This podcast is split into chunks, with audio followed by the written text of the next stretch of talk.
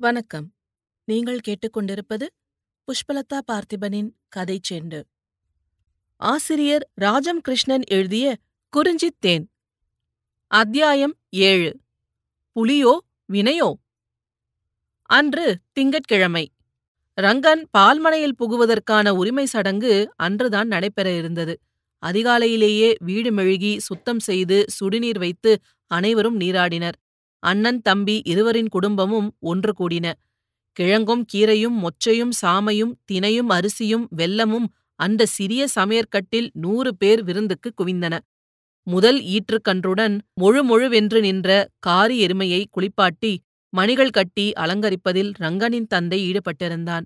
ஜோகியும் ரங்கம்மையும் ஹட்டிப் பையன்களுடன் குறுக்கும் நெடுக்கும் போவதும் வெல்லமும் பொரியும் வாங்கித் தின்பதும் சிரிப்பதும் விளையாடுவதுமாக கழித்துக் கொண்டிருந்தனர். ரங்கன் மட்டும் புது உள்ளாடை மேலாடை தரித்து அலங்கரித்த பொம்மை போல் நின்று கொண்டிருந்தான். ஒன்றிலும் அவன் மனம் செல்லவில்லை.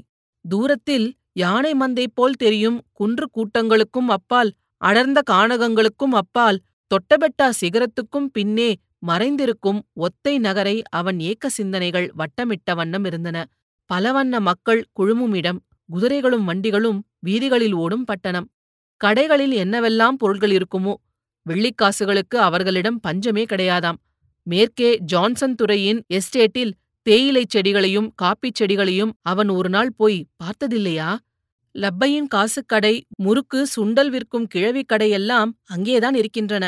ஒரு துரையின் தோட்டத்திலேயே எத்தனையோ மனிதர்கள் எத்தனை எத்தனையோ துரைகளும் துரைசாணிகளும் உள்ள ஒத்தை நகரில் என்னென்ன விந்தைகள் உண்டோ அந்த அற்புத அதிசய நகரத்துக்கு அவன் ஓடியே தீருவான். ஆம் ஹட்டியை விட்டு அவன் போயே தீருவான். ஒவ்வொரு நிமிஷமும் நெருங்க நெருங்க அவன் பரபரப்பு அதிகமாயிற்று. அடுத்த வாரம் ஹெத்தப்பர் கோயில் புனித நெருப்பை அணைத்து விடுவார்கள். மறுவாரம் வன்னி கடைந்து புதுத்தீ மூட்டி அவனை கோயில் எல்லையை காக்க சிறை புகுத்தி விடுவார்கள். மூக்குமலையிலிருந்தும் மணிக்கல் ஹட்டியிலிருந்தும் மாமன் மாமிகள் அத்தை முதலிய உறவினர் வந்து கூடினார்கள். நல்லா இருக்கிறீர்களா? நல்லா இருக்கிறீர்களா? என்ற ஷேம விசாரணைகளும் வாருங்கள் வாருங்கள் என்ற வரவேற்பு குரலுமாக வீட்டில் கலகலப்பு நிறைந்தது. மண்டை வெடிக்கும் வெயிலோ பனியோ அன்று இல்லை. குளிர்காற்று மெல்ல தவழ்ந்து சென்று உடலை சிலிர்க்க செய்து கொண்டிருந்தது. லிங்கையா காலையே நீராடி மடியுடுத்து பால்மனையை சுத்தம் செய்தான். பெண்மக்கள் ஒதுங்கி நிற்க அவன் பார்க்களங்களைத் துலக்கி சுடுநீரூற்றி கழுவி வைத்தான். தனியாக ஒரு மூங்கிற் பார்க்குழாய் உண்டு. அது வழிவழி உபயோகித்த பார்க்குழாய் சுத்தம் செய்து அந்த பார்க்குழாயை அம்மை என நின்ற எருமையின் அருகில் ரங்கனை கையை பிடித்து லிங்கையா அழைத்து வந்தான். அருகில் நின்ற அண்ணனிடம் பார்க்குழாயைத் தந்து அண்ணா நீங்கள் முதலில் பாலை கறந்து பையனிடம் பார்க்குழாயை தாருங்கள் என்றான். அண்ணன் அதை வாங்கி தம்பியிடமே திருப்பித் தந்தான். இருக்கட்டும் தம்பி நீதான் மங்களகரமான கைகளை உடையவனாக இருக்கிறாய். உன் கைக்கு அவை மடி சுரப்பதைப் போல் நான் எங்கும் பார்க்கவில்லை. நீயே அவற்றை பேணுகிறாய். நீயே பாலை முதலில் கறந்து ஆசி கூறி பையனின் கையில் ஹோனேயை கொடு என்றான். தம்பி குழுமியிருக்கும் பெரியவர்களை பார்த்தான். நிசப்தம் நிலவியது. அண்ணன் பக்கம் மீண்டும் பார்வையை திருப்பினான் தம்பி. நீங்கள் மூத்தவர் அண்ணா. நீங்கள் தருவது சம்பிரதாயம் என்றான் தொண்டை கரகரக்க. இருக்கட்டும். மாமா பெரியவராக நீங்கள் சொல்லுங்கள். மல்லண்ணா நீங்கள் சொல்லுங்கள். குடும்பத்தில் நான் மூத்தவன் என்பது பேருக்குத்தான். என் தலையில் பொறுப்பை சுமத்தாதீர்கள். நான் கட்டுகளில் அகப்பட விரும்பவில்லை. வீட்டுப் பலப்பெட்டியை எவன் நிரப்ப பாடுபடுகிறானோ இளம் பிள்ளைகளுக்கு வழிவழியான பண்பாட்டையும் உழைப்பையும் எவன் தன்னுடைய நடத்தையால் கற்றுக் கொடுக்கிறானோ அவனே மூத்தவன் அவனே உரியவன். என் கையால் என் கொட்டில் பெருகவில்லை. நீயே கொடு தட்டாதே என்றான் அண்ணன். மூக்குமலை மாமனும் கரியமல்லரும் ஆமாம் அதுவே சரி நீயே அதை செய்யலிங்கா? பார்க்குழாயை வாங்கிக் கொள். என்றனர். லிங்கையா தட்ட முடியாமல் ஹோனே என்ற அந்த பார்க்குழாயை இரு கைகளையும் நீட்டி பெற்றுக்கொண்டான் கிழக்கு முகமாக அவன் அமர்ந்து அந்த புனிதமான சடங்கை ஆரம்பித்தான். ஜோகிக்கு தந்தை மாடுகளை கறக்க பார்க்கையில் கைகளும் விரல்களும் துடிக்கும். மந்திரமாயம் போல் அவன் தந்தை கை வைக்கையிலேயே பார்க்குழாயில் வெண்ணுரை எழும்பி பால் பொங்கி வருவதைப் போல் நிரம்பி வரும்.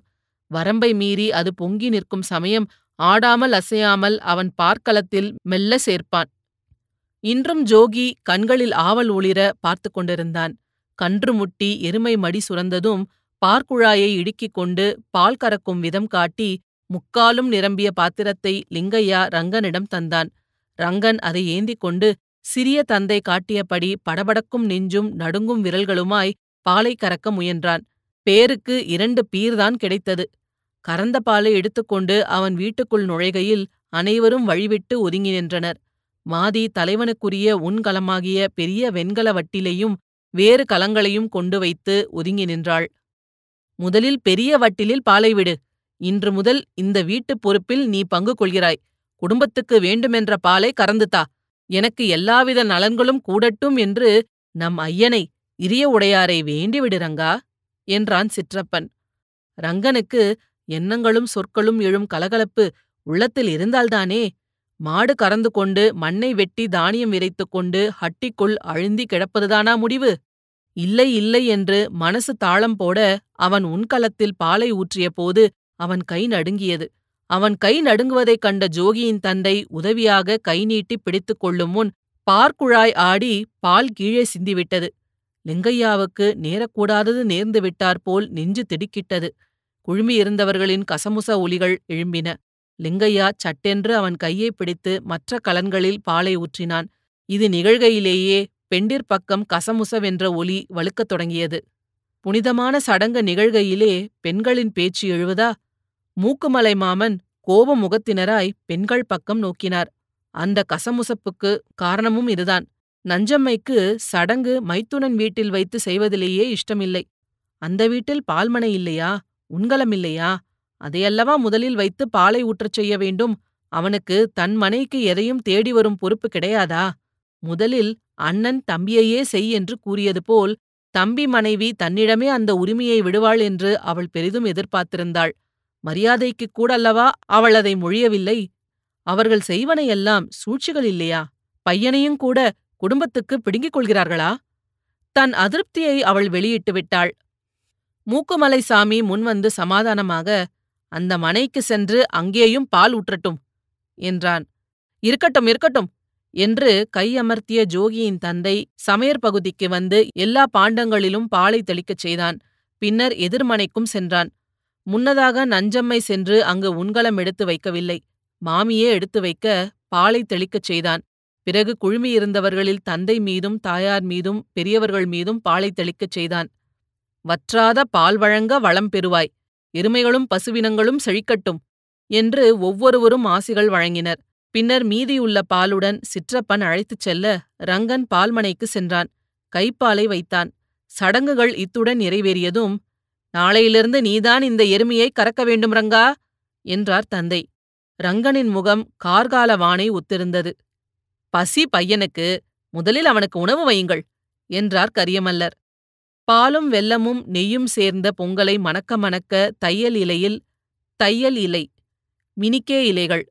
தையல் இலையில் முதியவளான பாட்டி ரங்கனுக்கு படைத்தாள். ரங்கனின் விரல்கள் இனிய உணவில் அலைந்தன. சோறு ருசிக்கவில்லை. நெஞ்சு அடைத்தது. ஏண்டா தம்பி சாப்பிடு. பசி இல்லையா? என்றாள் பாட்டி. தனியாக சாப்பிட கஷ்டமாக இருக்கும். இல்லையா ரங்கா? என்று லிங்கையா அருகில் வந்தான்.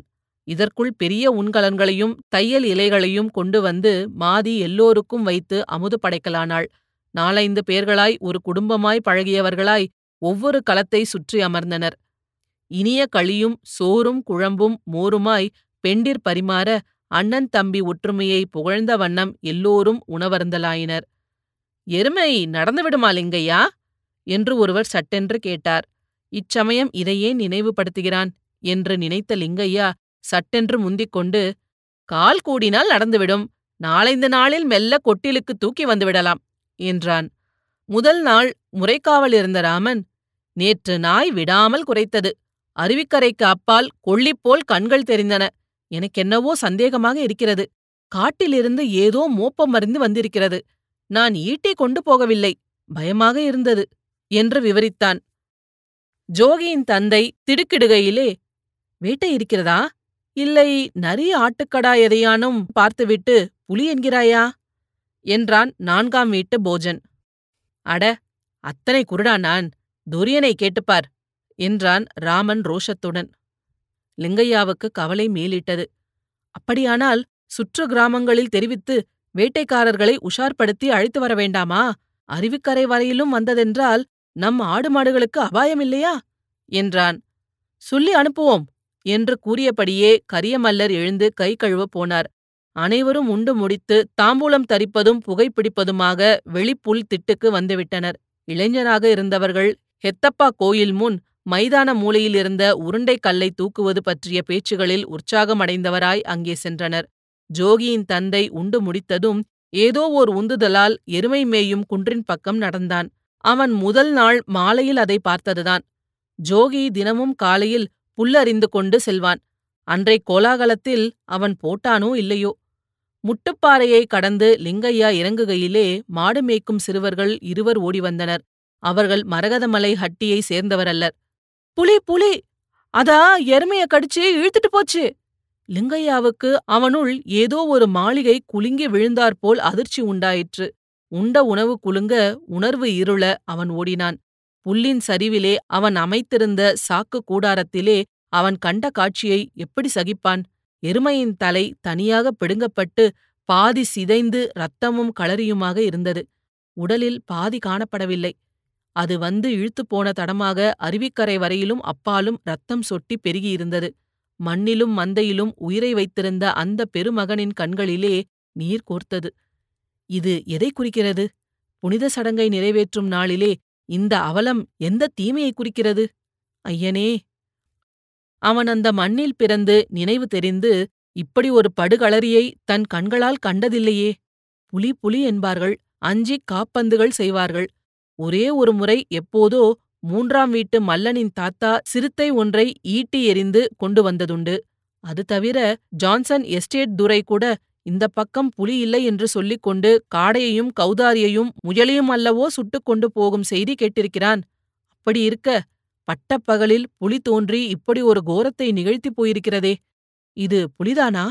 அல்லது மந்திரமா மாயமா? ஒரு நினைவு அவனுள் தோன்றி உச்சந்தலையிலிருந்து உள்ளங்கால் வரையிலும் சிலிர்ப்பை ஓட்டியது. ரங்கன் ரங்கன் இரிய உடையாருக்கு உகந்தவன் அல்லனோ மகனே ஜோகி அல்லவா? நான் தேர்ந்தெடுத்த பையன். நீ ஏமாற்றுகிறாயே? என்று ஐயன் கேட்கும் கேள்வியா? ஈஸ்வரா இதென்ன சோதனை? கண்கள் ஆராய் பெருக அவன் அந்த இடத்திலேயே நின்றான். சற்று நேரத்தில் ஆண் பெண் குஞ்சு குழந்தைகள் ஹட்டி அடங்கலும் அங்கே ஓடி வந்தன. அப்படி வராதவன் மன ஆறுதலும் மகிழ்ச்சியும் பரபரப்பும் அந்த சமயத்தில் உடையவன் ஒருவன் இருந்தான். ரங்கன். இத்துடன் இந்த அத்தியாயம் நிறைவடைகிறது. இதுபோல பல சுவாரஸ்யமான கதைகளைக் கேட்க கதை செண்டு சேனல்ல மறக்காம லைக் பண்ணுங்க கமெண்ட் பண்ணுங்க ஷேர் பண்ணுங்க சப்ஸ்கிரைப் பண்ணுங்க. நன்றி.